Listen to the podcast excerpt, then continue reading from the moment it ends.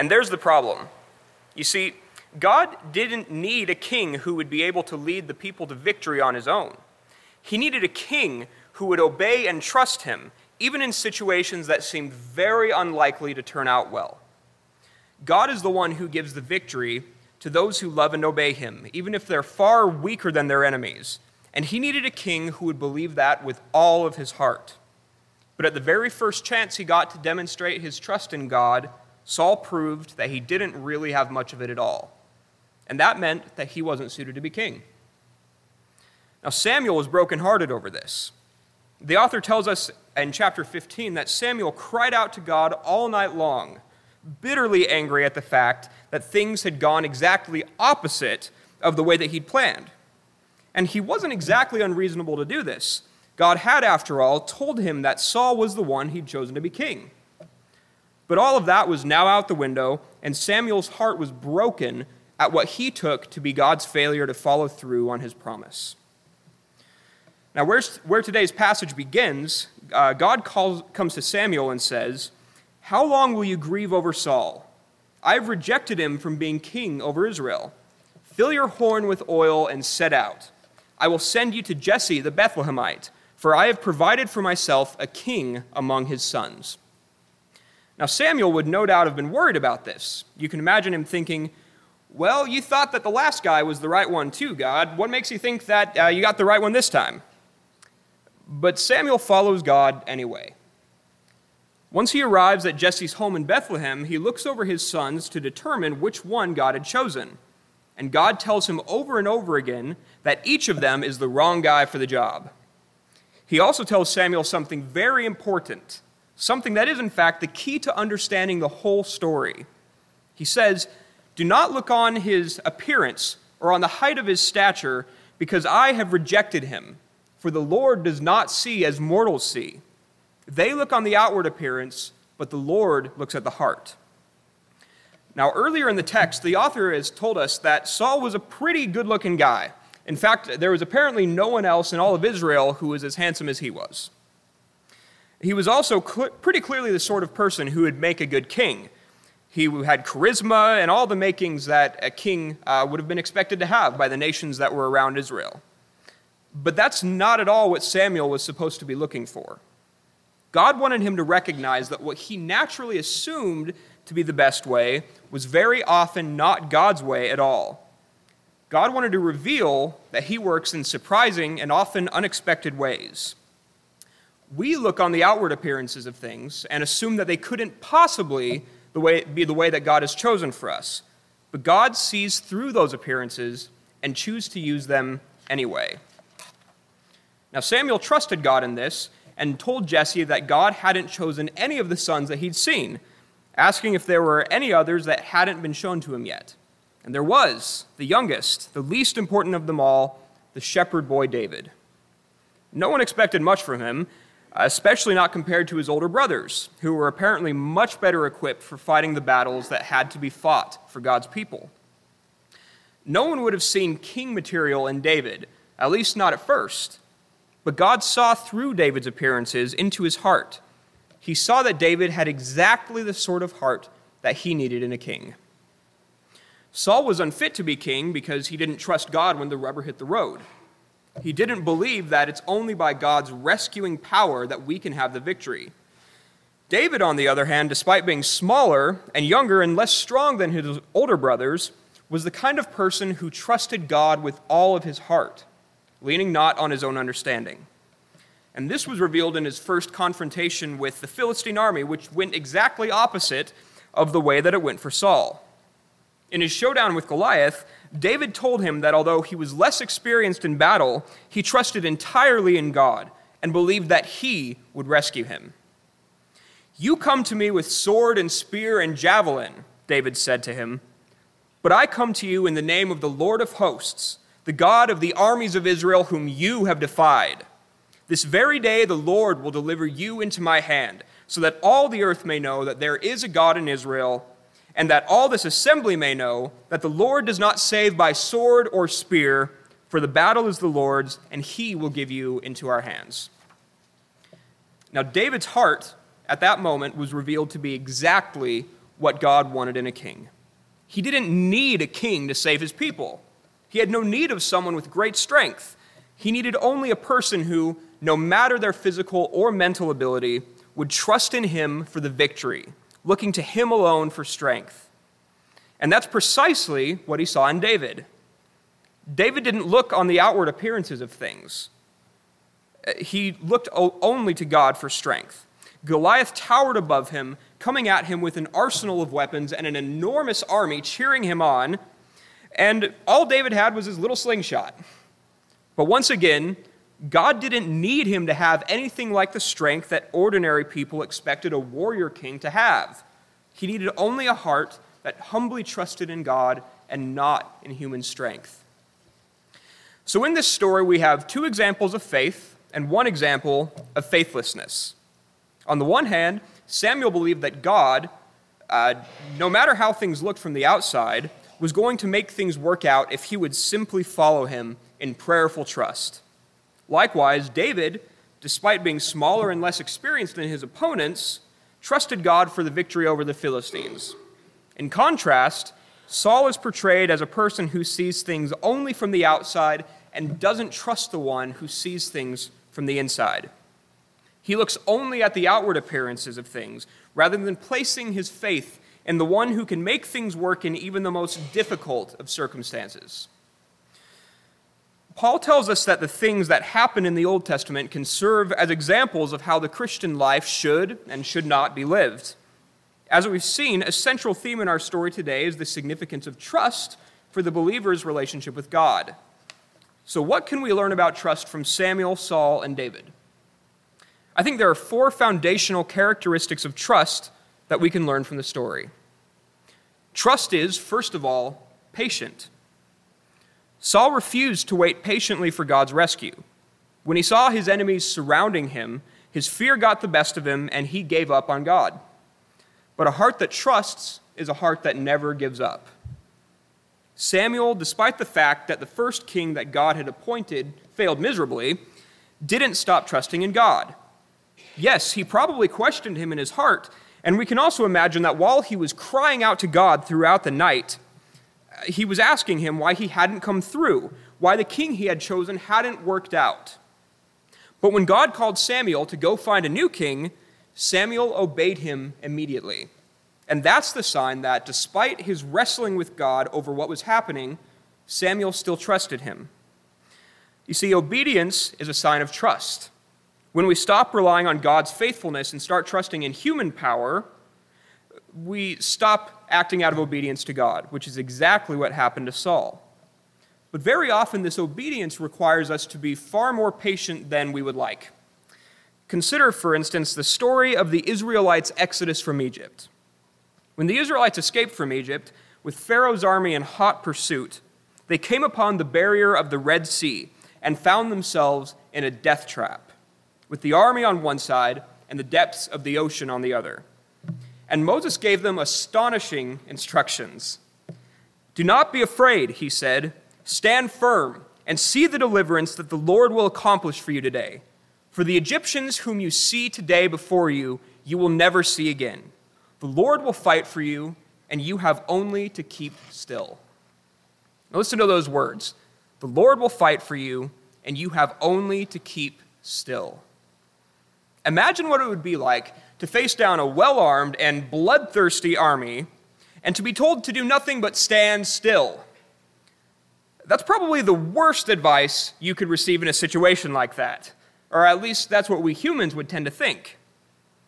But then, as you're facing the army, preparing for the worst, you suddenly hear the roaring of waves behind you and turn around to see two massive walls of water stretching to the sky with a path between them for you. That's what God means when He tells us that we have only to keep still and He will fight for us. Trust demands obedience, and obedience demands patience. It's very important to see that these stories are not telling us that God will come through anytime we do something totally crazy. God comes through for those who act out of faithful obedience to Him. And that means that if our actions land us in hot water because of our failure to be obedient, this doesn't count as an act of faith. If the Israelites had found themselves trapped between the Red Sea and Pharaoh's army because of their own failure to do what God had commanded, uh, there would have been no sense in trusting in him to come to the rescue when they found themselves in that predicament. But they hadn't been disobedient. Rather, they had followed the leader that God had given them to lead them out of slavery and were therefore in a position to be confident that God would come through despite the total messiness of the situation. So, trust, genuine trust, patiently waits for God to come through on what he promised. And that leads us to our second point. Trust is not only patient, it's also prayerful. If we're acting outside of God's will, our trust will be to no avail. Sometimes God does command us to step out in radical faith, but it's also possible for us to mistake another voice for His. If we're going to do something that seems crazy, and we think we're doing it out of faith in God, we have to prayerfully consider whether it's really Him speaking to us. And that means searching out His will prayerfully in Scripture, trying to make sure that nothing we are planning to do is outside of what He has already set out in His Word for us. It also involves praying over it in counsel with other godly believers. If all of these sources indicate that what we are hearing is definitely not God's voice, we should be very cautious about following through with it. In fact, if we think we're acting in trust while we're acting against God's word, we're simply deceiving ourselves. That's because God calls us to trust what He has revealed to us in Scripture. So we're just mistaken if we're thinking that we're acting out of trust in God if what we're doing is contrary to what He's revealed to us in His Word, and if the prayerful guidance of others opposes it, and if our own prayers make us uncertain about whether it's God's will for us. Now, Jesus set an example for us of this in the Garden of Gethsemane. He was apparently very certain that God was calling him to the cross. And yet, even in the last moments before his arrest, he was imploring him to find another way. He was so earnest in this request that he was sweating blood. He didn't simply hear God tell him that he had to go to the cross, he wrestled with God in prayer over it, begging him to show him a way out. And yet, in the end, like Samuel's wrestling with God over Saul, Jesus submitted to God in perfect trust. Not what I will, he said, but what you will. And that brings us to our third point. Trust must not only be patient and prayerful, it is also very often painful. If God is calling you to step out in faith, it will often be to do something that is deeply opposed to your own desires. If you think God is calling you to do something crazy, and that crazy thing happens to line up exactly with what you want, then there's a good chance that you may not be hearing his voice. And here's the reason why. Part of the reason that God calls us to step out in faith is that He wants to show us just how powerful He really is. He wants to show us that He has the ability to give us what we desire in a way that is very different from the way that we might have expected to get it. So, if some course of action happens to be exactly the thing that we want to do, we miss the opportunity to see God's power in action. We miss the chance to see God provide for us in ways that we couldn't even imagine. So, if faith is a means of coming to love God more deeply, to understand his power more fully, then stepping out in faith will generally, generally require us to step into situations that we quite simply don't like very much. And that's because it's only there that God's deep, deep love for us can be revealed. It's only when things get messy that God can show us that he is truly mighty to save. This point was driven home to me recently by none other than my lovely wife, Fernanda. She has been an example to me of unfailing faith in God, of trust that follows the Lord even when everything appears to be opposed to what she wants. When we were dating, I told her about my dreams of studying theology at Duke, and she was instantly excited about it. She told me that she fully agreed that God was calling me to this and that she wanted to be part of the story with me. So when I was accepted to the program, we were overjoyed, and she told me that she knew it was what we were supposed to do. And yet, the decision to move from Utah to North Carolina meant enormous sacrifice for her. She came to Salt Lake City from Brazil as a Portuguese teacher, and after several years of teaching the language there, she had established herself as one of the top Portuguese teachers in the state. Every door was open to her. She could have had any position that she wanted. She could have gone straight to the top. But she decided to give it up in order to follow God on this crazy adventure that He was leading us on. It hurt a great deal, but my wife knew that this was what God was calling us to, and she wanted to be part of what God was doing, even when it was painful. So she set aside her own will and moved thousands of miles away to Lillington, North Carolina, and has since come to see the wonderful ways in which God has provided for us here. We've fallen in love with the people of this church and uh, the beauty of this city.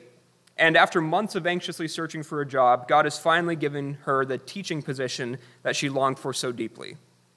So, following God often demands great sacrifice, but it also opens the way for God to show us that He is powerful enough to provide for us if we will only trust and obey Him no matter the cost. Now, I want to clarify that I'm not saying that God never leads us to do things we like to do.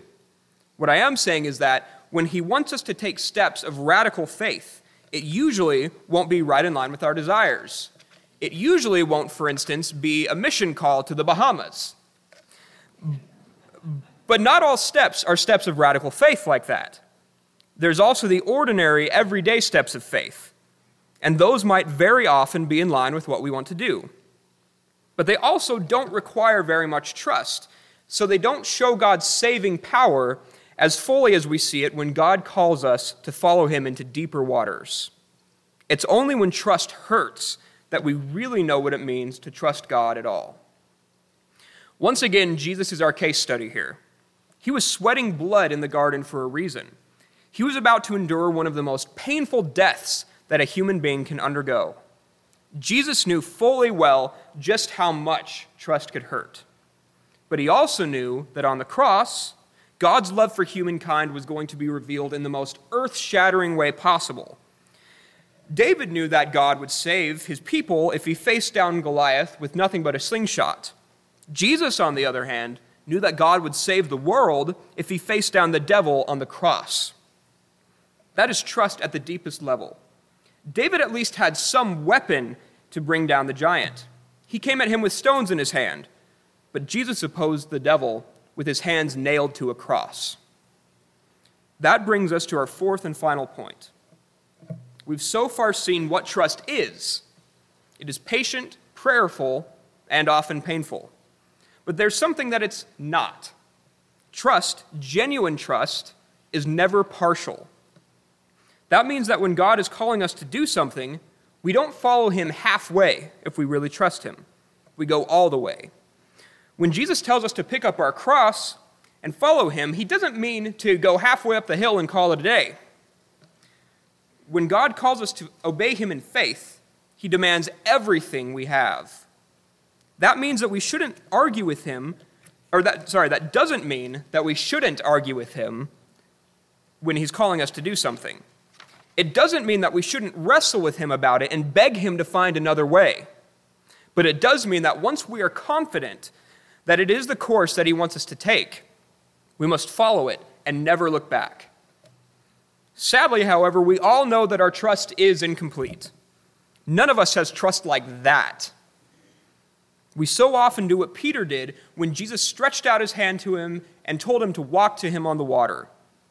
We step out in faith, believing that He'll do what He promised, but then we see the waves and feel the winds pulling us in every direction, and we lose heart and start to sink. But even when we give up on God, God doesn't give up on us. He reaches down from on high and draws us up out of the deep, setting our feet on solid ground. But He doesn't leave us on solid ground.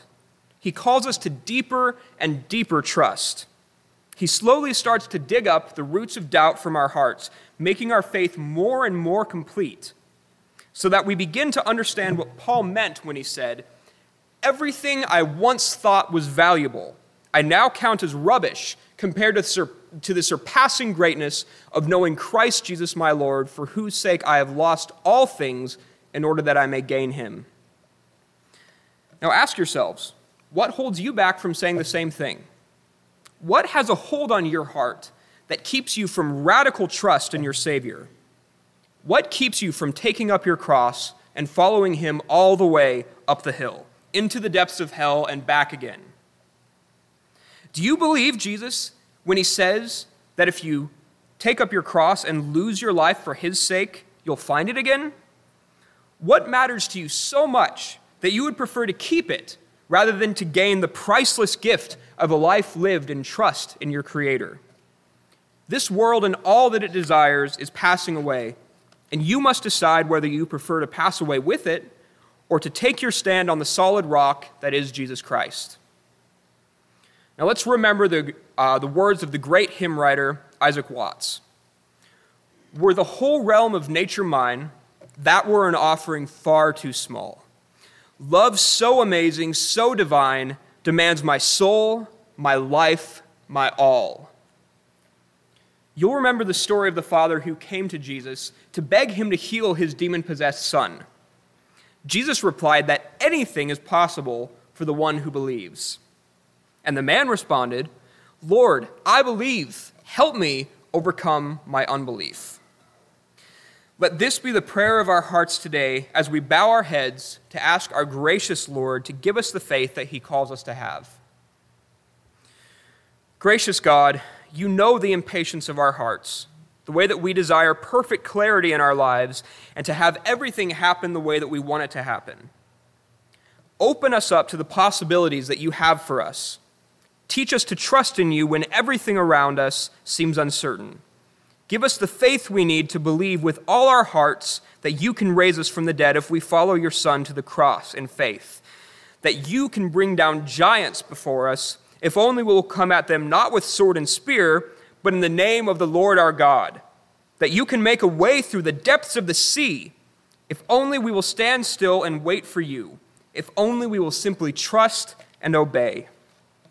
We ask these things through Jesus Christ our Lord who lives and reigns with you and the Holy Spirit, one God, forever and ever. Amen.